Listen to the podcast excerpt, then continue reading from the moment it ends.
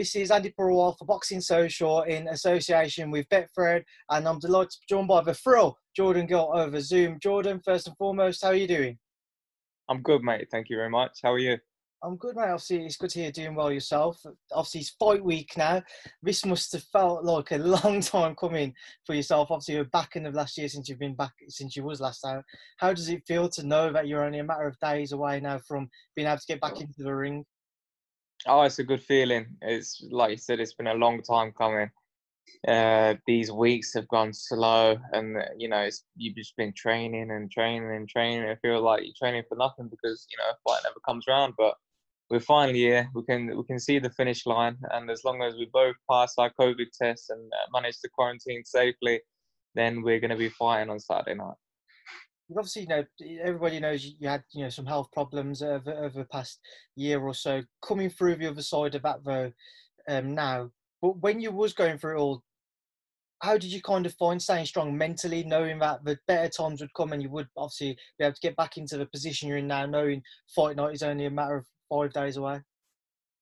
Um, just believing in in the process, just knowing that I'm good enough to do it. Uh, I'm good enough to make it, and you know, having that self belief and just, I think I'm just stubborn because everybody, most people probably would have given up uh, if they had to go through the stuff that I had to go through, and you know, so many hoops to jump over and so many like hurdles in the way. But you know, I'm just stubborn, and and I'll, I'll not finish until I have to, and. Uh, this this has uh, been a long time coming, and I'm looking forward to fighting. And uh, you know, when we get my hand raised on Saturday, it's going to be even sweeter. All the struggles that we've gone through.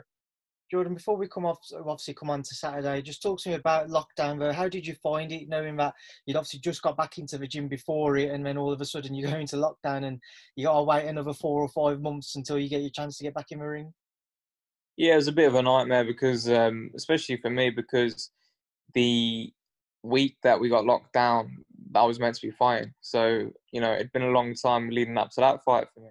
So that felt like it was never going to come around. And then that show got cancelled the week of the fight. And uh, it was just gutting. So, you know, I collected my thoughts. I had to find uh, some energy from somewhere. And, uh, you know, I got back training. I had probably a week where I felt sorry for myself and uh, I was just back training and, and, looking forward to a new date because, like I say, it always knew it's going to be three, four, maybe five months before I was boxing. But where at the start lockdown, Dave said, "Okay, your fight's cancelled. It's not good, um, but you can use this time to better yourself and close the gap on people ahead of you and um, further the gap on people behind you." And I think that's what we did because you know I worked so hard during lockdown. I treated it as though it was a training camp. I was at home uh, with my family um, which was nice for me because you know it's the longest time that I've spent at home since in my whole adult life because I took myself away from home to turn professional in Sheffield at the age of 17, um, and you know I've not been been at home this long for for a long time. So I was at home. I was training with my dad. My dad was my amateur coach, so he was holding the pads and um, was was working a lot. Um, with FaceTime with Dave three times a week. Didn't miss a session. Uh, my strength conditioning coach was brilliant, Danny Wilson from Boxing Science. Um, he was on the FaceTime twice a week for strength sessions, and then again for you know conditioning sessions as well. So I couldn't ask for a better camp. Um, all things considering it being at home, um, you know my nutritionist Scott Robinson, he's been on it. He's been brilliant the whole way through. Everything I've needed, he's he's covered, and um, I've got myself in good shape. I've been back uh, working with Dave for weeks and weeks now and um, you know I'm seeing the improvements of, of being dedicated during during lockdown. Jordan, let's obviously move on to you know fight week now. We're here. Just first and foremost, so talk to me about your understanding of how this week will play out for yourself, from when you arrive at fight camp and until you're allowed to leave. How do you expect the week to play out, and what you can and can't do? I think what you can do, what you can bank on, is me sitting in my bedroom watching a lot of Netflix. it's going to be very strange. Uh, different to a normal fight week, but you know, at the same time, you can never expect things to go your way or, or this way or that way. You just got to turn up and roll the punches. So tomorrow, um, we'll be going down to Brentwood. I'll be arriving at the uh, fight camp hotel um, on arrival. Get all the bags out out the car and um, get tested on site. So we'll be tested and then be given our room key. have to go straight to a room, quarantine for 12 to 18 hours um, until we get our clear test. If we get a negative test, then we can stay. Um, if we test positive, then we have to leave immediately. Um, but obviously, I'm hoping, I'm banking that we will get a clear test. Um, I've been having tests um, during training um, to make sure that it's safe for me to spar and, and you know turn up to the gym. So you know all my tests have been clear. I'm good to go. And from that point, I think uh, Wednesday we have a media day where I think we do all the um, TV shots for Matchroom and, and Sky Sports. So we'll do that press conference on Thursday, and then uh, weigh in on Friday. Um, eat a little bit of food, and then we have a scrap on Saturday let's um let's get into the fight with Reece and just talk to me about for how long have you kind of known before the fight was announced that is how long did you know about the potential bout with Reece? And you know Eddie made a big point that he wants to put on 50-50 fights throughout fight camps for boxing's return. Is that how you see your your matchup with Reece Bellotti on, on Saturday night or do you still obviously I know you're going to favour yourself but do you think it's not necessarily a 50-50 um I think it depends. I think it depends on what Jordan Gill turns up. If it's Jordan Gill that boxed uh, Tanoka and lost, then it's a 50-50 fight. Um, but you know, I know that's not me, and I know that um, I'm going to turn up in in the best uh, shape and best fashion possible, uh, best uh, best uh, shape of my career. So I don't think it's 50-50 fight, and I think I'll prove that on Saturday night. But you know, on paper, then probably yeah, from an outsider's point of view, from even boxing fans' point of view, I think yeah, is a 50-50 fight. He's a he's a good, solid domestic level fighter, and um, I believe that I'm above that level, and I believe that I'll prove it on Saturday. So before the um, before they announced it, I didn't actually know 100% until that it was on for for a long time. But I remember when was it? It would have been probably June when Dave rang me, uh, maybe in the middle of June, uh, and Dave said, you know, Eddie's been on the phone. He said that uh, they're doing shows in the garden, um, in Matchroom Square Garden. They're gonna put these shows on behind closed doors, and because uh, you was on the first show cancelled, then you know you've got an option to fight on it. And the the thing is, with these fights, then they're gonna have to be 50-50 fights. Um, so they um, said, "Oh, we, we, we're getting some names together. Um, would you fight this guy?" And the first guy they said was Reece Bellotti. I said, "Yeah, no problem." So um, these are the fights that you want. These are the fights that, if they see that as a 50-50 fight, there's no way that my career can't progress from that fight. So um, I want to get to the top as quick as possible, and I think this is a great first step on the ladder. If you consider the last 12 months that I've had, um, you know, this is I'm coming back with a real fight.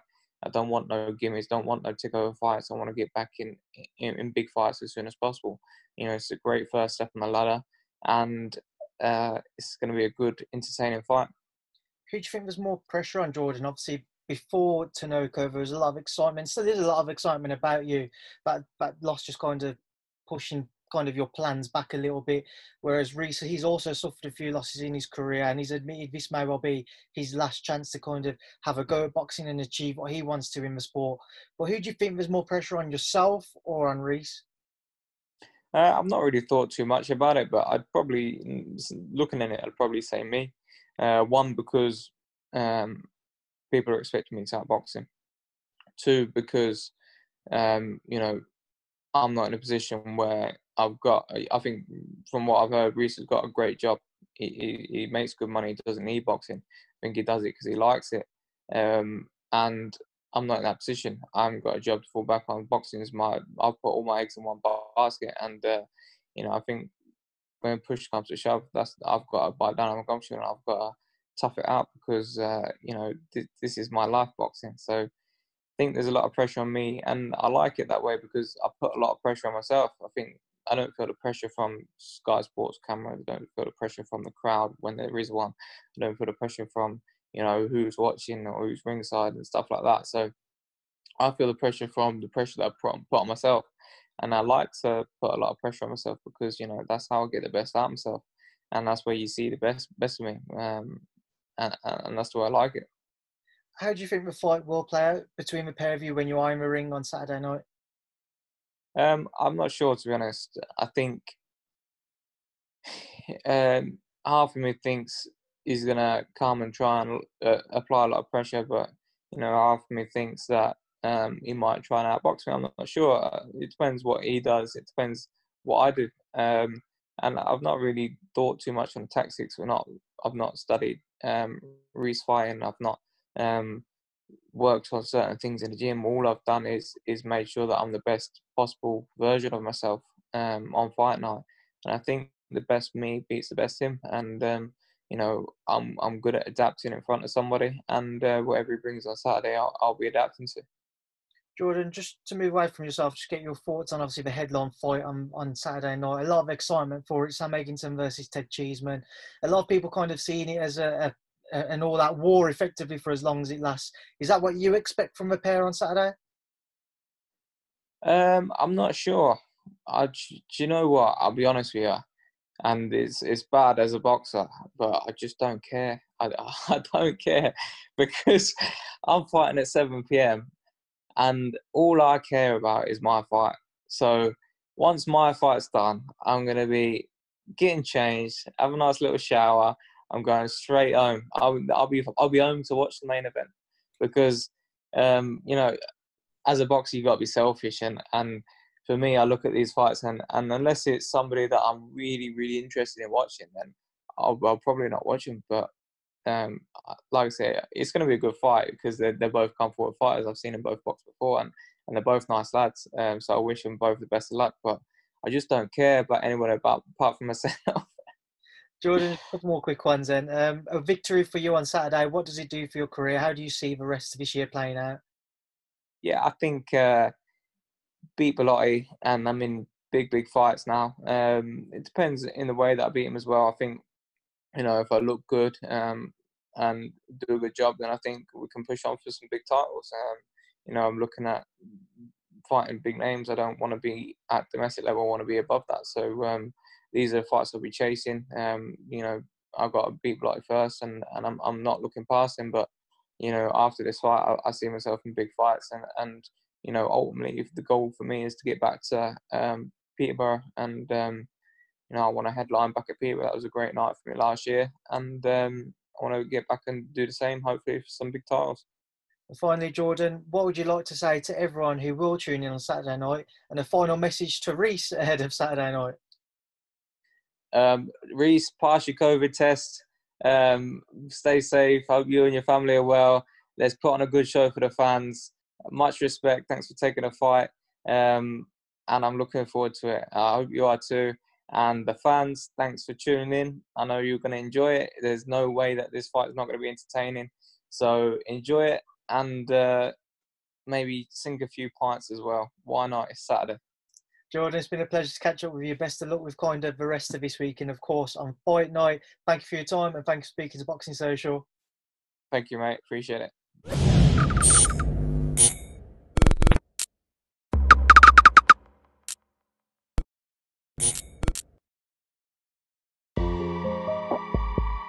2019 was a great life experience for me, great experience in boxing.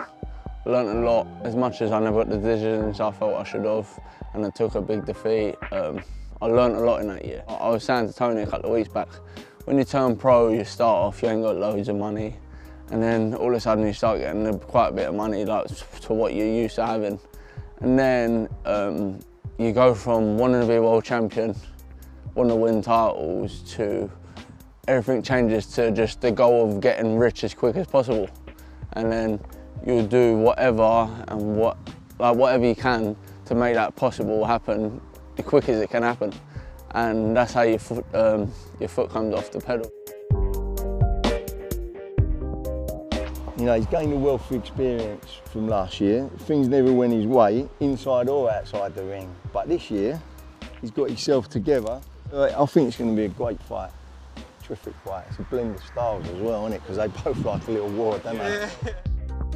If this lockdown won't happen, I don't think this fight would happen, but now the time's right, so the fight's happening. And we're both in the, in the same sort of direction, and whoever wins pushes on into a good direction. And I just feel I'm the younger, fresher, and more talented fighter, and I just feel I'll be hungrier and more determined than Sam, and I just think I'm all round better, so that's why I think I'll win.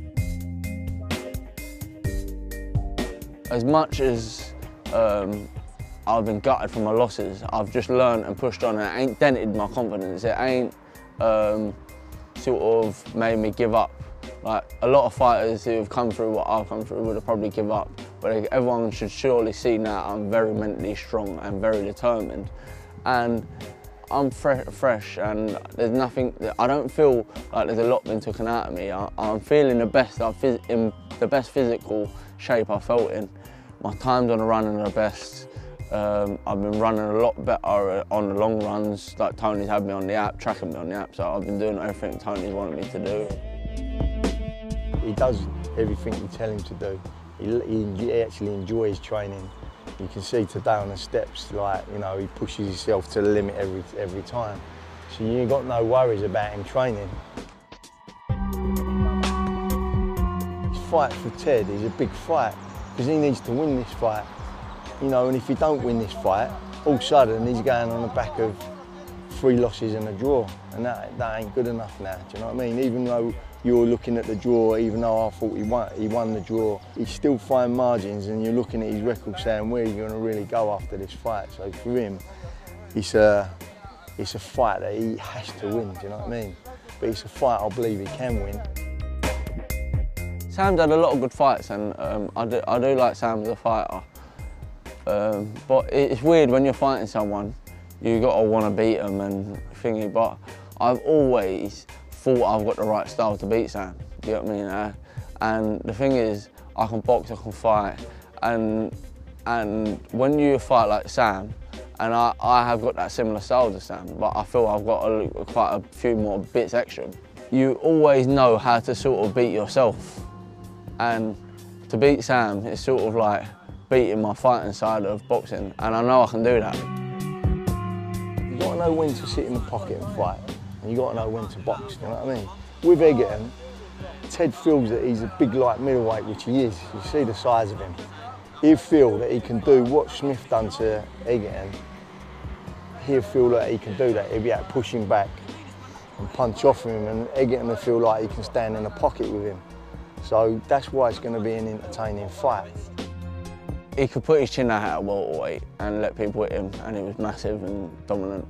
When he put his chin out against McQuain, it was his game over. Like the fight was over, and I don't think I think he knows he can't do that at light middleweight. I think once he starts getting bullied, he's sort of lost. Do You know what I mean? When if you watch him against Liam Smith, he's lost. You watch him against McQuain, he's sort of just he's lost again. Do you know what I mean? There is no plan B at all.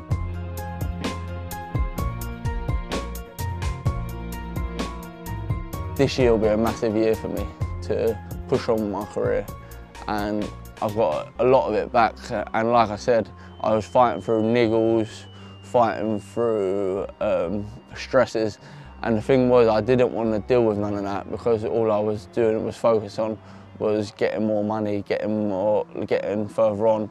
But instead, like you say, I'm 24, I should have been taking a step back, relaxing and recovering my body and making my body right before I put my body through the strain and the pressure I was putting it through.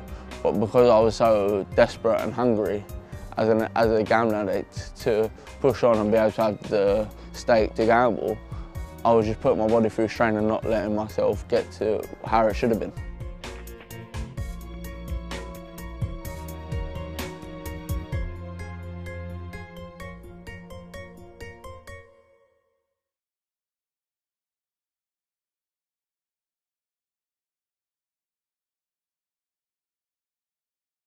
And there, with less than a month to go until live boxing returns to Sky Sports, Johnny Nelson Matt Macklin will be on hand to discuss the upcoming Fight Camp series, which gets underway on August the 1st. Headlining Matchroom's first show back is a great domestic dust up between former European champion Sam Eggington and former British champion Ted Cheeseman. I'm fascinated to hear your your view on who you're going for because I know both of you have changed your mind today. Matt, who wins the fight in your mind and why?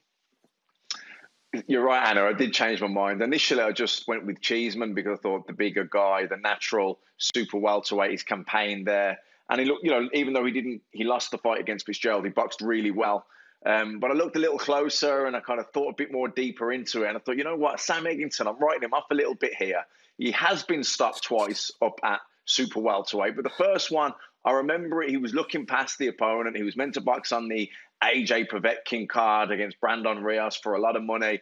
And he, you know, he looked past his opponent and he paid the price. I think also with Liam Smith, it's it's not fair to compare Liam Smith. Liam Smith's, you know, a world class and a huge super welterweight. He's got two, you know, really good wins over Liam Williams, who who right now is probably knocking on the door for a shot at the middleweight world title. So bringing it back to the Cheeseman fight, I thought, you know, Eggington's the proven and tested guy here. Yeah, he's lost a few fights, but you know, he's he's actually on a bit of a roll at the minute. He's got a four fight winning streak coming into this. His confidence is sky high because he had a good win out in Italy. Uh, Cheeseman, I don't know where his head's at. You know, he's lost. He hasn't won in, three fights. He, you know, he's got two losses in the draw. A little bit unlucky, I thought, to get the draw against Conway. And I know he felt last time that he deserved the win against Fitzgerald, and he showed a lot of. Um, you know, he showed good boxing ability against Fitzgerald. He showed he wasn't a one-dimensional fighter. He could get up on his toes and box off the back foot if need be. But yeah, just changed my mind a little bit. I just think Eggington. I just think he's a bit more proven and tested. I don't know why you're bit. laughing, Johnny, you because, because you, you changed your mind as well. Who are you going for? I know. Uh, well, you talk about gutted. He's like, I might as well just shut up. Um, I think I did the same thing uh, last night. I was uh, uh, looking at him thinking, so I think Matt's just given a, a, brilliant analogy of why Eggington should pull it off. I just wonder what he said because remember he just changed his mind from Cheeseman to Eggington, so he's just sold Eggington well. I, and mine's the same. I think Eggington, Eggington is tough. He's durable. It's about levels. It's about experience, what he's got. And yes, we'll look past uh, uh, Eggington because Cheeseman's, Cheeseman's all fresh in our mind. We look at we saw how he changed his style from being a, an astute fighter at his level to a decent boxer at his level. But I'm going for Eggington because Eggington, time and time again, has shown uh, determination, strength, and proper true grit. Where people look at him think he, he hasn't got that within him, uh, and I think Eggington's a, a, just a completely different level. Uh, it's just about timing. If timing's right, uh, if they've judged this right, and, and Eggington's just past it, then Cheeseman will pull it off. But I'm going for Eggington because I think Eggington's got a lot more left in the tank than what we give him credit for. I think levels of opponents, he's uh, he's up there, and and uh, success as a professional uh, thus far, he's done that. I just think he's got a little bit more left in the tank, uh, and, and, almost twice as many fights. And so I, I, I am uh, going with Eggington. I, I, changed my mind from Cheeseman. I'm sorry, I've just written him off, but um, I'm going to I'm going Eggington. Well, granted, Eggington he, he goes into the fight with momentum. He goes into the off the back of four wins. Ted Cheeseman, as you said, Matt, he goes into this on the back of a loss to Scott Fitzgerald. But could that not give him even more hunger, even more motivation? Do you think? Yeah, oh, that it, it will definitely do that. I mean, it, there'll be two things. There'll be pressure on him because it's must win. I think he will feel that his career's on the line. If he was to lose again, you know, it'd be three losses in four fights, and the other one being a draw at, at sort of domestic level. So I think he'd be sort of questioning his future in the sport. So that will bring a lot of pressure with him. But you know, he's um, sometimes when your back's to the wall, that's when you produce the best. And I think it's um, you know, also I think outside of the ring, he's probably in a better place now. We know we had issues, addiction issues with gambling and different things. So I hope he's he's sorted all that out, and if he has, he'll he'll feel a big weight off his shoulders, and maybe that'll help him prepare better and perform better. But it's uh, what, what, one thing's for sure, and the fact that me and Johnny have both changed our minds overnight shows you what a really good matchup this is. And actually, mm-hmm. the super welterweight division domestically, like I say, you throw Kieran Conway, Anthony Fowler, Scott Fitzgerald into it, Eggington, Cheeseman. I mean, you know, it really is strength in depth, domestic level. Johnny, what are you expecting? Are you expecting it to be an explosive start, to be sort of an all-out war from the start? I think it's going to be a slow burn. Uh, I think again we saw how Cheeseman changed his style uh, from being a fighter mm. to a hmm. boxer, and he actually boxed pretty well. And so, what tactics is he going to go for? Has he got respect for Eggington to think I've got to be on, on I've got to be sharp and on the ball? I think he would be. I think it'll be a close nip and tuck fight. Uh, but I think as the fight rolls in and these guys get a little more tired, a little more flat footed, then they're going to try and walk through each other. Initially, I can imagine T- uh, Cheeseman showing us, shocking us with that boxing ability he's got that nobody expected him to have. But I think Eggington, is probably a little bit too experienced, and uh, and he's, he's, he's been to that well a few more times, so he understands what the feeling's like, what's expected uh, in this fight. But yes, it's to me, it's a you know this is this is this is a good crack. This is a good fight. This is a fight where you you, you, you it's going to create argument and confusion and people changing their minds at the last minute. Which is what we like. Uh, Matt Eggington has said he believes he can stop Cheeseman. How does he break him down? Do you think? Um, can he stop him? Yeah, I think he could. He, he hits pretty hard. He, certainly at welterweight, he hit very hard. Will he? Will he carry the same power up? We'll see. Um, Cheeseman's certainly there to be hit, although he did show against Fitzgerald that he can box, and I expect him to come out and box early. You know, initially when I was breaking this up, I think this fight's got war written all over it because styles are going to come together. But I think because of what's on the line here, both, neither guy can really afford to lose. I think that they'll both be cagey early on. I do think it will catch fire, and I think it'll be an action-packed fight, certainly second half. But I think early doors, they'll both have respect for each other. They'll both no, neither will want to make too many mistakes. So I th- think they'll be quite cagey early on. Johnny, Eggington said, as I said, he, he believes he can stop him. Do you think he has the power to do so? I think he has the the uh, uh, the stubbornness to do so, uh, to break Cheeseman's heart. And Cheeseman is not a guy that's going to. He'll go out on the shield. The referee will have to come in and stop this if that is the case, because Cheeseman he gets. They, listen, they both get hit too often, too too much. It's a case of uh, who's going to be the smartest, the sharpest, the slickest. I think if Cheeseman lets ego get involved in this, because as far as he's concerned, you know, he may be down as a bookie's favourite, but is he? Eggington will be thinking, hold on a minute, I've had a, twice as many fights as you. I've been there, done that. I've been in, in, in with, with deeper opponents. I expect to pull this off. So it might be a clash of egos. It might be a clash of a stubborn, two stubborn fighters. But I can't see anybody give, giving up, taking the knee or dropping down. I can see the referee has to jump in. So if Eggington's talking about stopping him, the referee will be the one that has to do the stopping. It won't be by a, a one-shot knockout. Johnny, where do you think where do you think the winner does fit in with the likes of the Fowlers, the Fitzgeralds? It puts them back in the picture. Both these fighters need this win. I think, as Matt said earlier, where does the loser go? Uh, because confidence-wise, I'm not their confidence massively.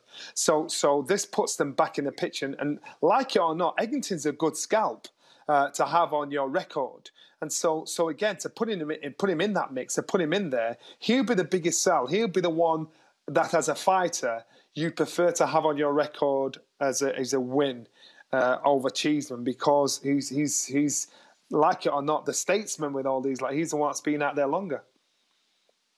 Of course, you say where, where does the loser go? And in terms of if we're talking about people like Ted Cheeseman, how devastating would that be to, to get his second loss on the bounce? No, I think it would be a devastating loss for Cheeseman. The fact that he hasn't won in three fights. He, look, he's probably due a bit of luck. You know, I, I, I, think he was hard done by not to get something out of Fitzgerald and the Conway fights. They were both really close.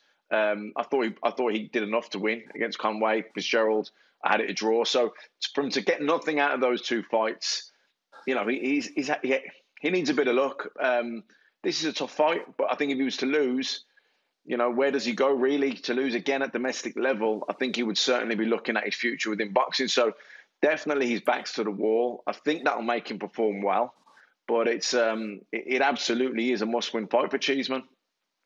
It is a, a must-win fight, as you say, but it is another real cracker. It's a real 50-50, another great one we have on hand. Before we go, you both still sticking with Eggington? Haven't changed your mind again? I'm sticking Eggington. No. I think Eggington wins wins on points. Uh, uh, I don't think he gets a stoppage, but I do think he wins on points, and uh, it'll be an entertaining fight for everybody, everybody involved bar the fighters, of course. Matt, sticking? No, I agree. I, I'm, I, I still edge to Eggington, but I think it'll be close. I think it'll be hard, and I think it's going to be a great fight. Absolutely. Do you know what? You're, you're both probably changing minds again between now and August the 1st, won't you? Oh, it is egg versus cheese. It has the all the ingredients to be an absolute cracker. You do not want to miss it. Do you like that? egg versus cheese. I like that. I like that. Thanks, guys.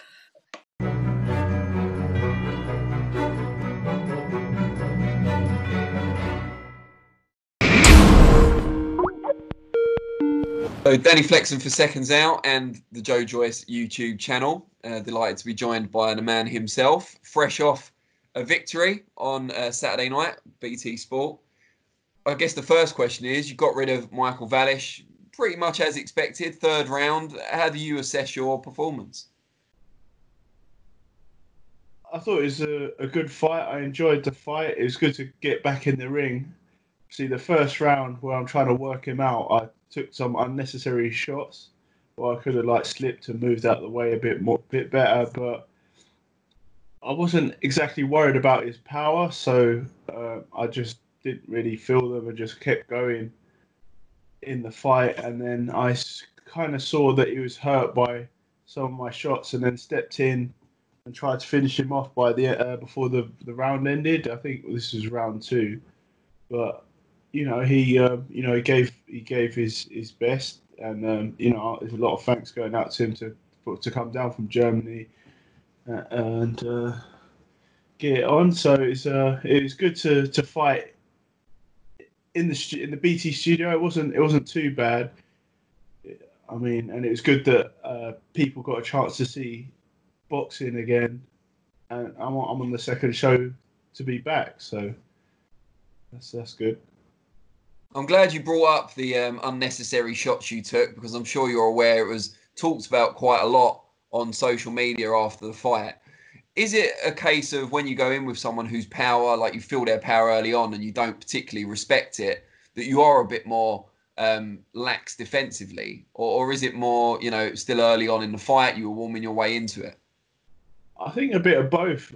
I I think that's where um, I'm susceptible to get hit is uh, in the first couple of rounds, or the first round definitely. But um, so it's just, uh, and when I'm not worried about the power, and I'm just, I'll just, it, it's just water for ducks back, and I keep keep going forward. But um, with the bar, I'll be more prepared, and I won't be willing to take them kind of shots. Or if I take one, then I'll have to like, um, I'll have to, you know, get out of the way of it, or I might get fired up and throw back in with some shots.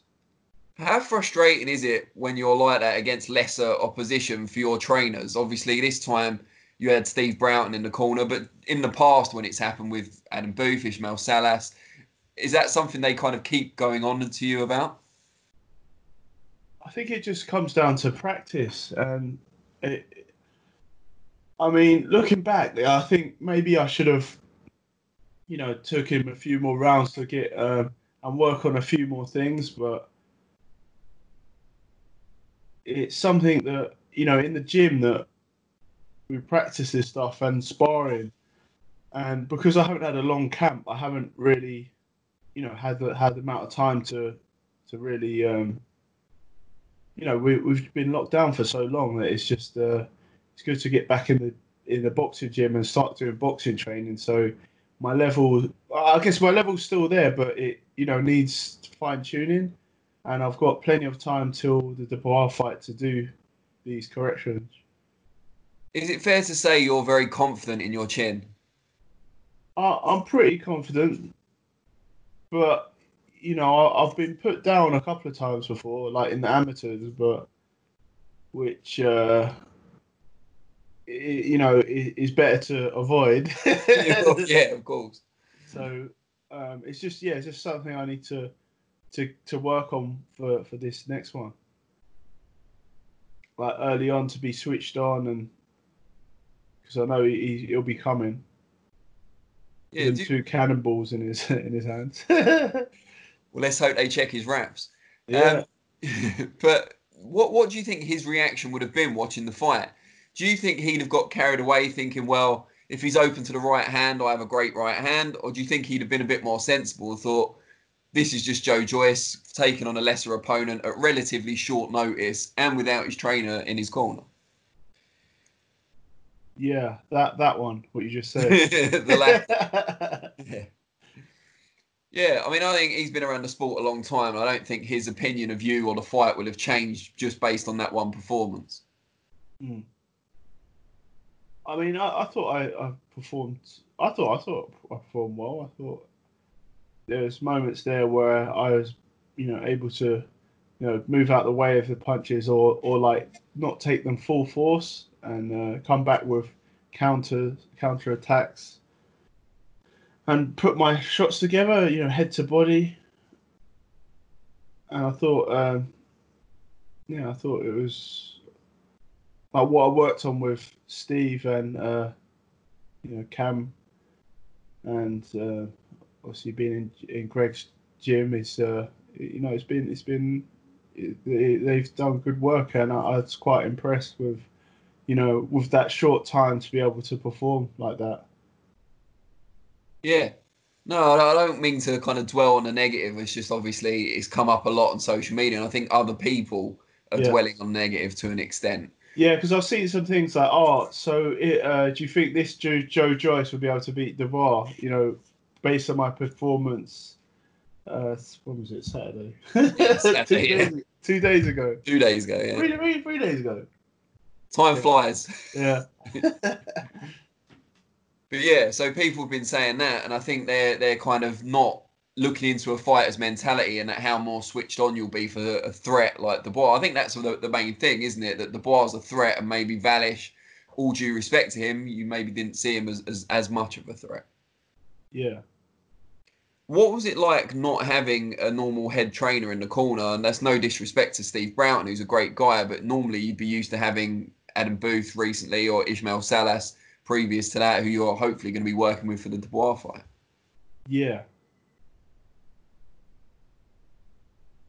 Um, I had, you know, I, I was able to talk to Salas and, and kind of get the um, get what he want, uh, what uh, get what he wanted me to do in this fight, and uh, also work, you know, working alongside Steve. Steve was involved with, uh, you know, spoke speak to speaking to Salas and um, actually know what he what he wants to get out, and and also the combinations that I need to work on for this for um, for Wallisch. So, but it is, um, you know, it's it's it's better when uh, there's more. But I I think I think Steve did well. I think he's got good, you know, in the in the corner and stuff. He he comes up with some good. Uh, some good advice to go to go out there and um, and his pads and, and everything is really good. I think um, you know I think he's a good trainer and uh, you know he's just he's not just he hasn't got the experience yet. Yeah, I mean, I guess in an ideal world, you'd rather have them both than just yeah, one. yeah, yeah, exactly for sure. I- Is there any um, progress on that in terms of what's going to happen in the build up to Dubois with Salas, if, if he's going to come over or you're going to be able to go over there? Well, that's what uh, that's what's being worked out now as we speak. so, you know, it's about getting like a, a visa and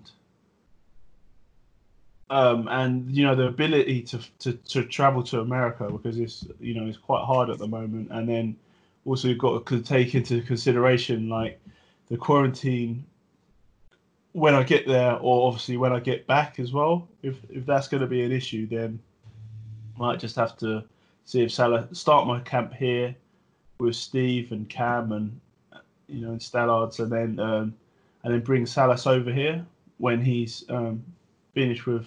I think um, he's got Ugas in September, so as soon as, as soon as he finishes that fight, then if he flies over here and then trains me here for Dubois, then that's an option Okay. if I can't get if I can't if it's not going to make uh, sense logistically to go to America. But this is what we're trying to. This is the problem we're trying to solve now.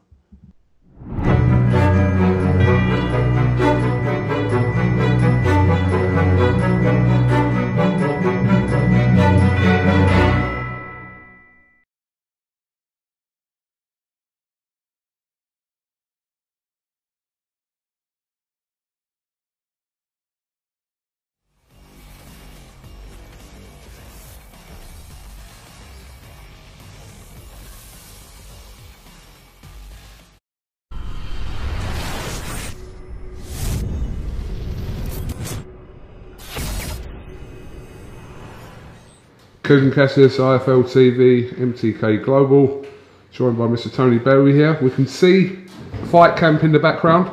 It is kicking off, mate. It looks absolutely amazing.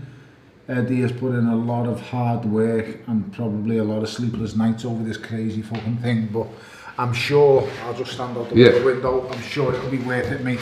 Absolutely. What fights are you looking forward to most on the first week of fight camp? There's a number of fights. Uh, you know, there's so many evenly matched fights. Uh, Bennett and Tennyson is a great fight. Benes, Bennett, whatever they fucking want to say. Uh, people are writing Vallily off. I, I don't like to write Vallily off because I know he has got the ability in there. I'm just hoping it sinks in up here with him and, and this is right and then I think he's got a chance. Uh, and you know the fight of the night and it can't help but disappoint and I'll guarantee absolute blood thunder sweat and tears everything will be in this fight Sam Eggington against Cheeseman. I'm telling you now it's going to be a thriller. It can't I'm, I'm just I guarantee you just watch. These guys strengths and the only way these guys are going to win the fight to, to win the fight for Eggington he has to go forward. So that means he just gets hit for fucking fun. And for, for Cheeseman to win this fight, he has to box and he has to get Eggington's respect early doors. That means that he's going to have to stand and nail him in the early part of the fight. So it I just there's no way, shape or form I can see how it's not going to be a great fight. If you were in your fighting days, Yeah, which are long gone, long, long, long, long gone. obviously, Yeah. if you were offered to fight there, would you have fought her? Yep, without a shadow of doubt, especially when you're skinned uh, and you need to fight meat. And, and you know, like I said, Eddie Hearn is going out there, shows on every week for the next month, and he's giving fighters a lifeline because you've got to remember boxing isn't a sport, Kugan, where you know you- you're getting paid to stay fit. You know, Monday to Friday, uh, no game, no fight, you're getting paid. That doesn't happen in the boxing world. Very, very few boxers have got some sponsors that'll tide them over in this pandemic, uh, and that's even dropped to even less now, even few. I've got the sponsor, the sponsor just can't do it because the pandemic's hit their company so bad. So it's just it's few and far between. So it's brilliant what Eddie's doing, uh, and it, it's it it deserves huge applause for the caliber of fight he's going to put on. The 50-50 fights, made so many of them. Uh, we're not going to tune in and watch a heavyweight going to be exhausted after 60 seconds. We're not going to tune in and watch a fella basically quit because it gets hard. You're going to see the best of the best, some of the best British fighters for blood, sweat and tears. Sam Eggington is now a, is now a quite popular name among Sky Sports because he's in such thrilling fights, and it's it's just you know Cheeseman. Yes, they've had the defeats to both of them. Uh, maybe you've shown the limitations in, in certain times in the career, but you know against each other, it just can't not be a great fight. So uh, I'm looking forward to it, mate. As I say, and there's other fights further on through the weeks, fight week two, three, and four, and then it all comes to a halt in uh, Povetkin and, and Whyte, or Whyte Povetkin. So it's just it's going to be unbelievable, mate. As I say, quality week after week. Credit to the people who've, who've done well. Credit to Ed who's done all this, but he's got an amazing team of people around him. Matchroom is is a is a big big team, uh, and everybody has pulled together and done what they can for these great shows. What did you think of the the picture that was posted by Anthony Joshua recently of him and Tyson Fury in Marbella? I'm not, as you know, I'm not the biggest advocate of social media these days, but I'm not gonna lie, I did see it, and uh, his fucking arms looked massive. that was the first thing I seen. AJ looked huge, uh, and Tyson's Tyson. He just chilled, calm, cool, and relaxed, and he's just you just see the smile on his face in the car. So I, I haven't got a clue what got said. I don't know what was what's gone on. I've just seen the picture, and I was like, fucking hell, how mad's that? You know, it's a small world, isn't it? But as I've said before, two two great fellas, two sound. It left everyone guessing the conversation. Eddie's kind of given Joshua's side. He just, by the sounds of it, just said, "You're right." It was one of them awkward meetings. You're right. You're right. Uh, make sure you beat uh, Pulev. Make sure you beat Wilder. All right. Yep. See you next year. That was Oh, kind of the? Was that context. That's what Eddie said. Yeah. okay, well that's the first I've heard. So, uh, fair play. I say that both gentlemen, that they're both portrayed in different ways. I see so much stuff the way AJ's portrayed these days, And everyone always asks me, what's he like? And I just say, exactly what you see is what you get. And people say, what, what's Fury? Do you know Fury? What's he like? I said, known Tyson for many, many years, been in this company a long time. Uh, a diamond of a fella. Don't, don't believe what the TV shows you because you're only seeing small snippets of someone's life. Um, you know, I've been portrayed basically my whole career as a fucking lunatic. I'm just a normal person. Just a normal person, the exact same as anyone else. What makes you tick makes me tick. Uh, and them two lads are the exact same. They've got ambitions. They're both gentlemen. They want to find out who's the very best. And believe you me, that's all it's about. Wanting to wanting to find out who's the best. Are you better than me? Can you better me? And it's all well and good as saying, well, Tyson Fury's done this and AJ's done that. No one 100% guaranteed, nailed on knows what's going to happen when them two go at it. I've got an opinion and I've got a theory on what I think will happen, but would I bet my life savings on it? Fucking no, I wouldn't. Would I put everything I had nailed on? No, I would. I'd be willing to probably break it down in two halves of what I think will happen, but then I've done that in the past and even that, that's still gone wrong. so it's just, uh, do you know what's going to happen? As I say, I'll stand by my original statements. I do think AJ gets to him, but in in in in hindsight, I just haven't got a fucking clue, mate. I don't know. I don't know how it's gonna, who's going to be affected by what. What's going to happen the first time AJ touches him and catches him. Uh, if he does go down, which I'm, I'm very sure at some point in the fight, Fury does go down, what's going to happen when he gets up? Will he cop AJ coming in? Very similar to the Ruiz fight. Just There's so many analogies and, and things that I, that I can put out there that might happen, but the fact of the matter is, Coogs, I don't fucking really know. And that's the best thing about boxing. That's why I love boxing. No one really knows. Just finally, because I know you're about to film some more Hearn and Bellew. You'd yeah, love which, that. which is an absolute joke because I've been here since what time? And he still hasn't You've been here a while. Yes. Um, Billy Joe Saunders kind of taking himself out of the equation for the running for the Has he? Canelo fight. Why has he took didn't- himself out? Has he just come out and said no? I, I haven't been. No, I just, I mean, Eddie knows more about it, but I think the case of it- the date, potential date was meant to be the 12th of September, as the weeks were ticking been- on. I think Billy realised he wasn't going to be ready been, in he's time. being fucked over. I love Billy Joe Saunders, mate. He's straight up honest. I, I've got a lot of time for him. I really do think the world of Billy Joe. Uh, someone else I've known a long time, and he's been fucked over. They agreed the price. They agreed everything. I even think it was signed. This pandemic's happened. It doesn't change anything, in my opinion. Doesn't it? No, why? Because there's not a crowd there. Canelo still generates enough money for everything to go ahead. There's no two ways about that. Possibly he would generate more on the media, on the on the pay per view market than he would if it was open to a gate. Because I just genuinely think that okay, he's down what a couple of million with the gate, but throw that aside, you can't all of a sudden make Billy Joe an offer and then and then go right as a quarter of that. that it's no, it's wrong, or whatever the, the fractions of the money is. I don't know, but I would assume it's somewhere there or thereabouts. Billy Joe's been fucked over. That's the top and bottom of it. Uh, and he, he deserves a shot. Canelo has been cherry picking fighters for a long time. And people will have a pop at me at this because saying, oh, well, he fought, you know, Sergei Kovalev. Yeah, he did, mate, but he cherry picked Kovalev at the right time. He, he does it. It, it. it all stems back from Floyd Mayweather, if I'm honest. You know, these are the kind of fights you'd have to blame for what's going on. These fighters gain such power that allowed to just cherry pick. Now, if you want to go through people like, look at Anthony Joshua. Anthony Joshua's in the same level of power as someone like Canelo is. He's, he's possibly a bigger draw than Canelo in some parts of the world, but definitely in Europe he is. So, you, Anthony Joshua fights the best opponents. Anthony Joshua goes for unification. Anthony Joshua attacks the best opponents possible, and the only reason that's stopping him and Tyson Fury right now is the politics away from it. The people who are in control of the careers. That's the only thing that's stopping it. And and even them people now that are in control of them guys are coming together and making it happen. Canelo has been able to pick and choose when and where. Don't get me wrong, it is his management team as well. I'm sure Canelo has no fear in no one. Fucking hell, Canelo would probably come here and fight me, no problem at all. He'd have no problem. And he'd probably beat me up as well. Uh, I'll say, I'm not sure, I'm a bit bigger than him, but he, you know, he's, he, I, I don't discredit it. I think he's an amazing fighter.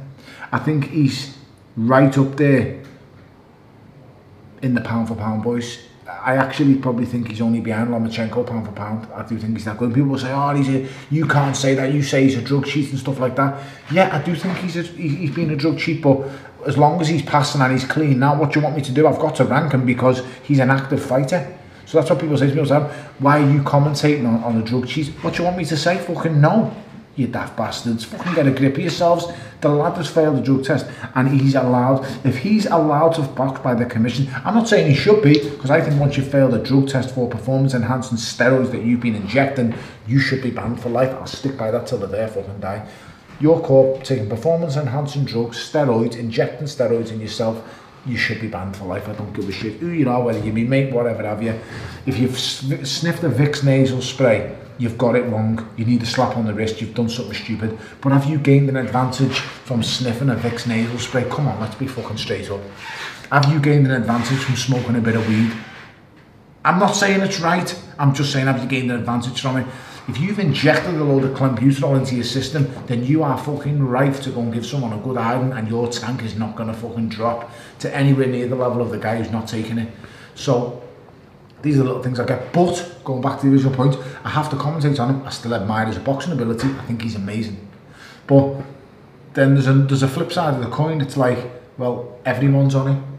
That's what that's what they will say. That's what these people who take will say. Well, I have to get on it because you know if you're not if you can't beat them, join them. But so it's a crazy world that we're living in when it comes to that kind of the front cooch. But I, I think he's a brilliant fighter. I, I think his boxing style is second to none. He's the best counterpuncher in boxing today. Uh, but he's cherry picking his opponents and and you're going to use lockdowns as an, as an excuse in my opinion not to fight Billy Joe Saunders. Billy Joe Saunders would be probably in my opinion the third biggest test of Canelo Alvarez's career after Floyd Mayweather And I don't know, I'm not sure what Kovalev's got left when he took, when he's gone into that fight, and I think he's known that as well. To be honest, also the other rehydration clause on that fight on him as well, so he couldn't balloon after the weigh-in. I believe I'm not sure if I'm 100% on that, but I think they did. Uh, and he's done that to a few fighters over the years, to be honest. He's done that to Daniel Jacobs, but he just laughed in his face and took the piss and came in at what he wanted, which was brilliant. Uh, but I don't know, mate. I suppose you, you'd like to probably see Callum Smith after that, get it, I suppose, course, yeah, I as a fellow Callum, scout. Well, So, yeah. Callum Smith is way, way, way too risky for him. Too big and strong. It's just a bigger risk. Billy Joe ticks all the boxes for the Canelo Alvarez fight because they will look at Billy Joe and think not a big puncher, uh, has vulnerabilities, can be hit, a- and and that that that's the boxes ticked. Uh, or they will they probably then look at someone like so how they match the man is they go well Sergey Kovalev is a puncher but is on his last legs has shown vulnerabilities in fact has been down. Maybe they quit against Andre Ward. Uh, don't get me wrong he had a fight beat out of him but th that's how they look at it. So when you're matching someone up of that kind of magnitude and that that big fighter it's like when you get to someone his level, you're in control. It's like the people I said with AJ. AJ's in control.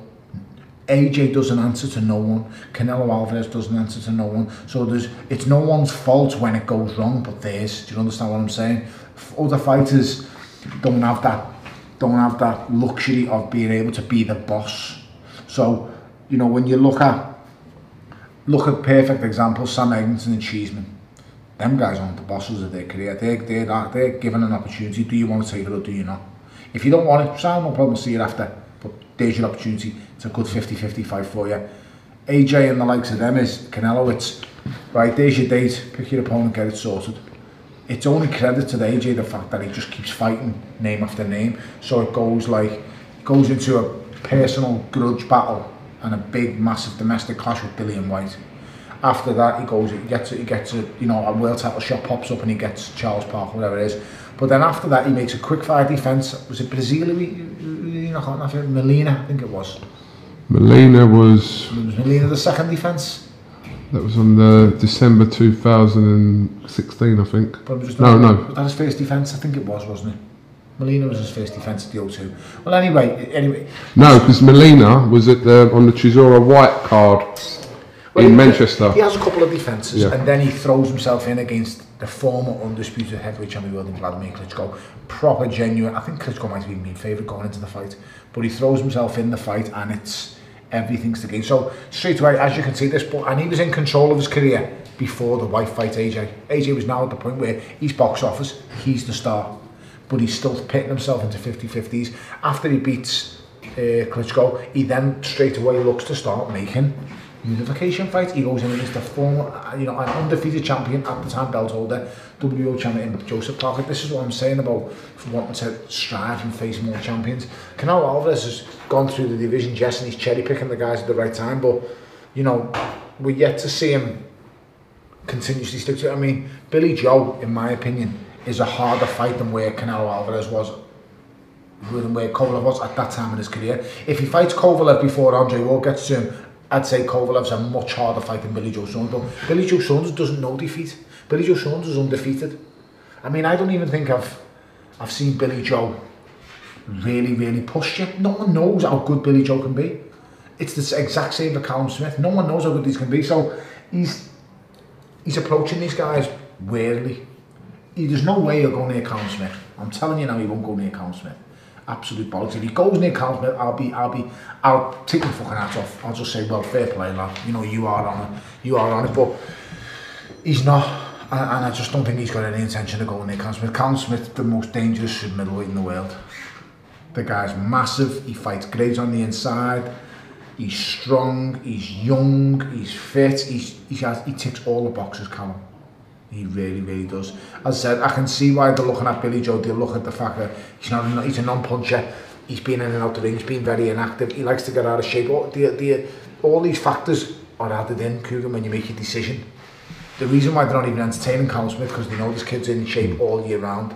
This kid's been busy. This kid's won the Super Six tournaments. He's beat good fighters. So I understand why they're doing it, but I'm hoping they, they go back to Billy Joe, make the fight, and, and Billy Joe gets it right. I know for a fact Billy Joe with a camp behind him, with time to prepare, is, is, a, is a hard test mate for anybody. And I mean anyone, trust me, he's just, he's a quality operator. His boxing brain is fantastic. He really is, mate. He's something else on his day. Okay, Tony, appreciate your time as always. Um, Absolute pleasure, mate. Thank you. And uh, yeah, we look forward to a great week here at Fight Camp and uh, Saturday night. Yeah, boxing. It returns me to the strangest, again. the strangest environment, but I think it's brilliant. As I say, massive kudos to Matchroom. This isn't happening in a in a little warehouse somewhere, mate. This is happening outside in someone's garden. It's fucking crazy, but as people can see. massive credit to everyone involved because I can't put into words, mate, how expensive this shit is to do. I understand and know because I good, well, we done Goodison Park. And being part of that with them and the stress levels it causes and the money it can lose is fucking frightening. But Matchroom have come on for the fighters, they're doing it for them and and they're doing it to, to, to you know maintain a healthy living for the fight game. And, and that's what they're doing, just look at it outside. Just look at outside and look at how great it looks. It's going to look even better when the lights, cameras and the action starts on Saturday night. Fighters, be ready. Be ready, perform to the best of your ability and hopefully some new young stars can come out of this pandemic. Tony Bellew, thank you very much for talking to IFL TV again, and uh, we'll catch up with you again soon, mate. Of course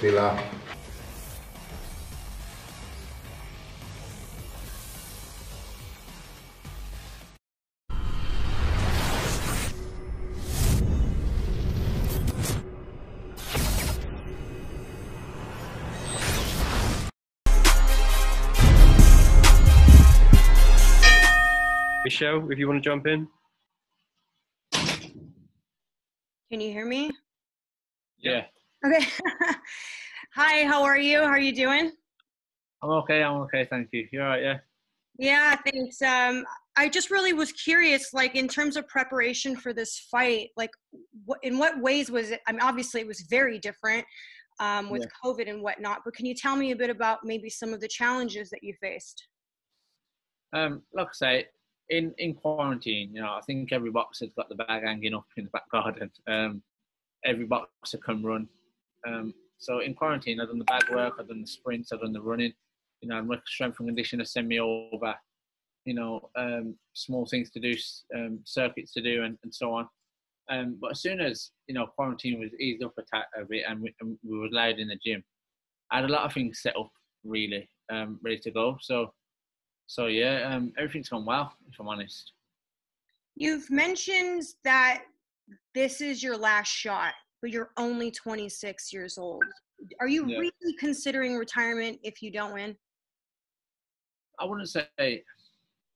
I suppose it's hard to say. You know, I understand I'm 26, but you know, that's that's I know two of the losses were prize fighter, so you know it, it depends on how how you want to score it. But um, there's six losses there. It doesn't look great, you know. So you have to you have to wait and see how, how it works out. But you know, I'm fully confident of, of getting a win the weekend. So it's not something that I'm debating at the moment. Um, Ted had said that if the lockdown didn't happen, that he didn't think that the fight between the two of you would be happening. Do you also agree with that?